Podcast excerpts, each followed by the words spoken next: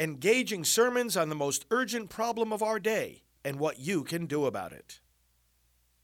Now, the End Abortion Podcast by Priests for Life.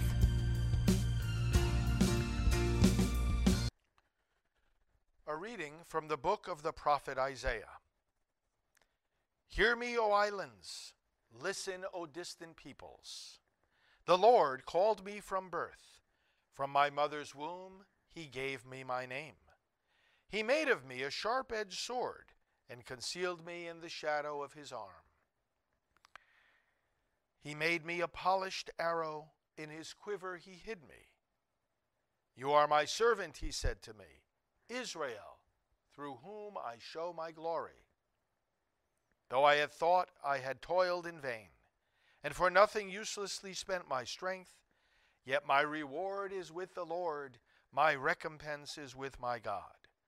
For now the Lord has spoken, who formed me as his servant from the womb, that Jacob may be brought back to him, and Israel gathered to him. And I am made glorious in the sight of the Lord, and my God is now my strength. It is too little, he says, for you to be my servant, to raise up the tribes of Jacob and restore the survivors of Israel. I will make you a light to the nations that my salvation may reach to the ends of the earth. The word of the Lord. Thanks be to God. I will sing of your salvation. I will sing of your salvation. In you, O Lord, I take refuge. Let me never be put to shame. In your justice, rescue me and deliver me. Incline your ear to me and save me. I will sing of your salvation. Be my rock of refuge, a stronghold to give me safety. For you are my rock and my fortress. O my God, rescue me from the hand of the wicked. I will sing of your salvation. For you are my hope, O Lord, my trust, O God, from my youth. On you I depend from birth. From my mother's womb, you are my strength. I will sing of your salvation. My mouth shall declare your justice, day by day your salvation. O God, you have taught me from my youth. Until the present, I proclaim your wondrous deeds. I will sing of your salvation.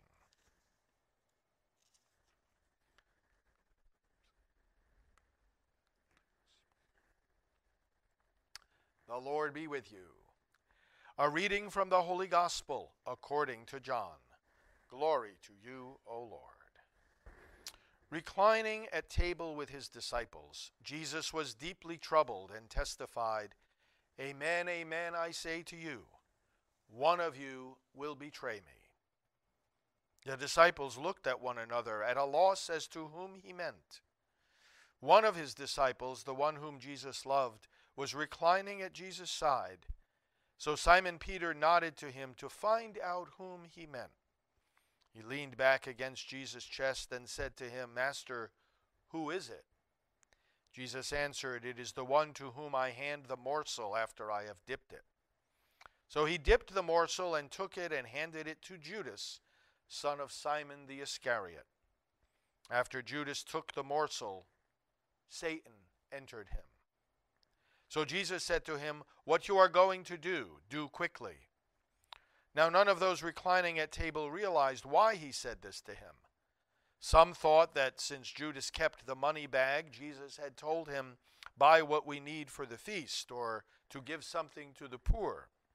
So Judas took the morsel and left at once, and it was night.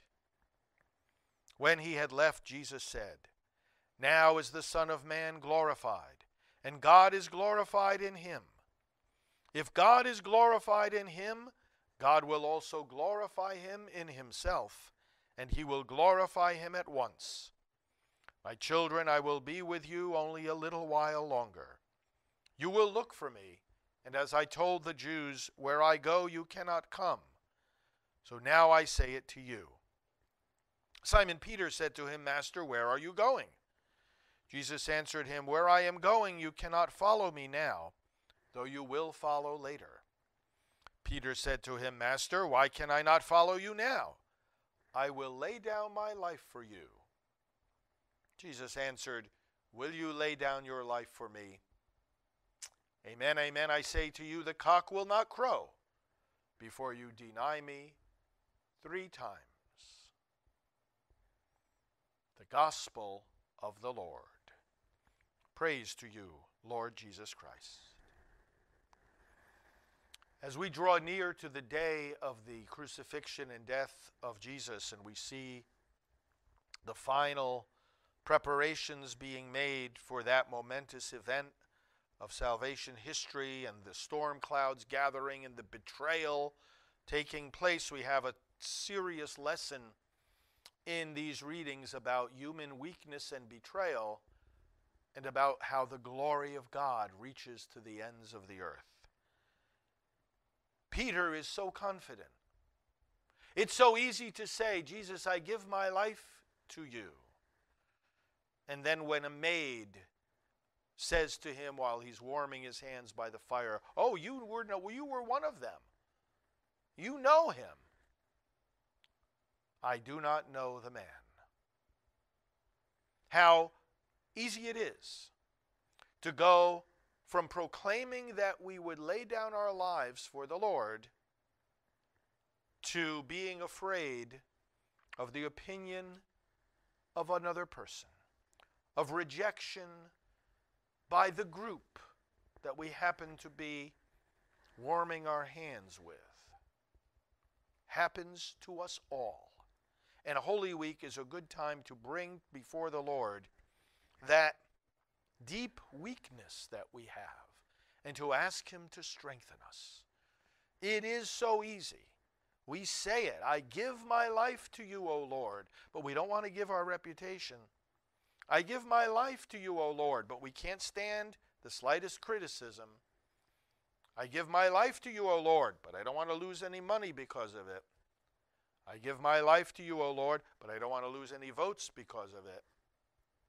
Lord, I will lay down my life for you, but we don't want to get in trouble with the law.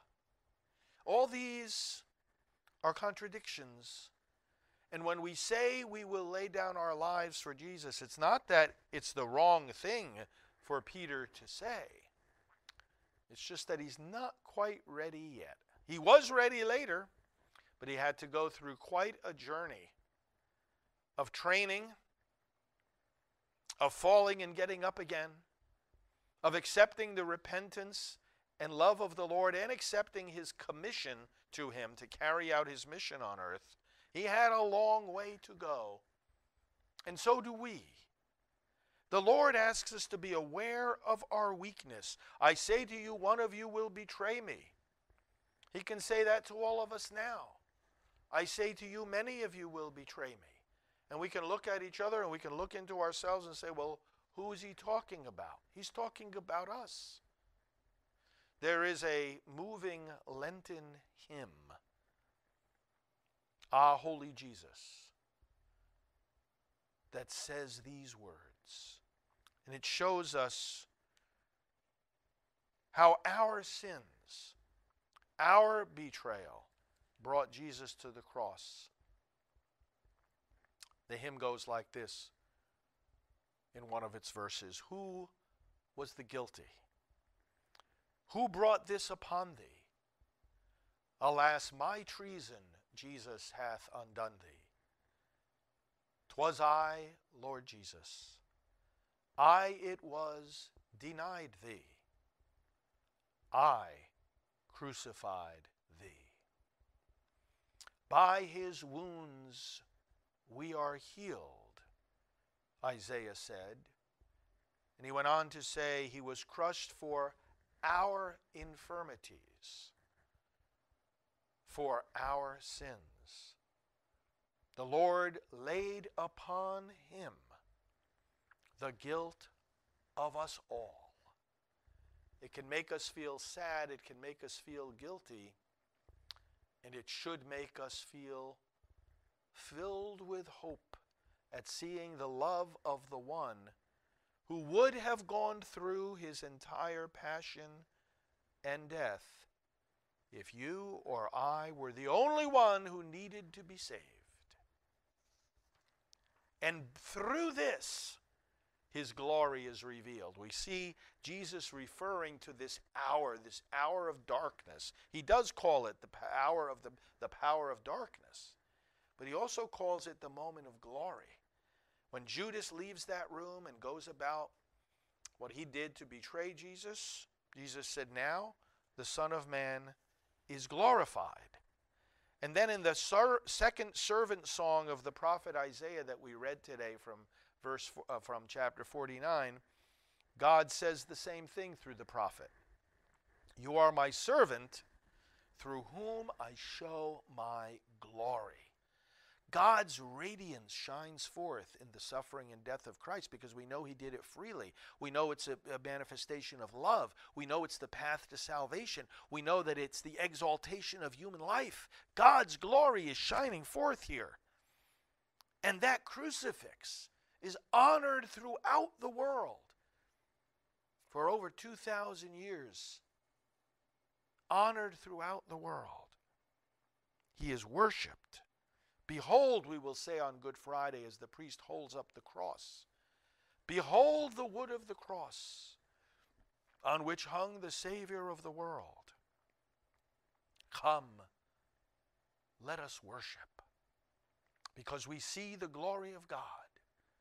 God takes even our human weakness, even our readiness to betray, turns it into glory for the sake of our salvation.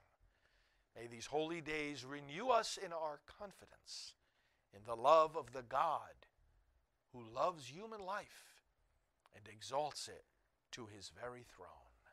Amen.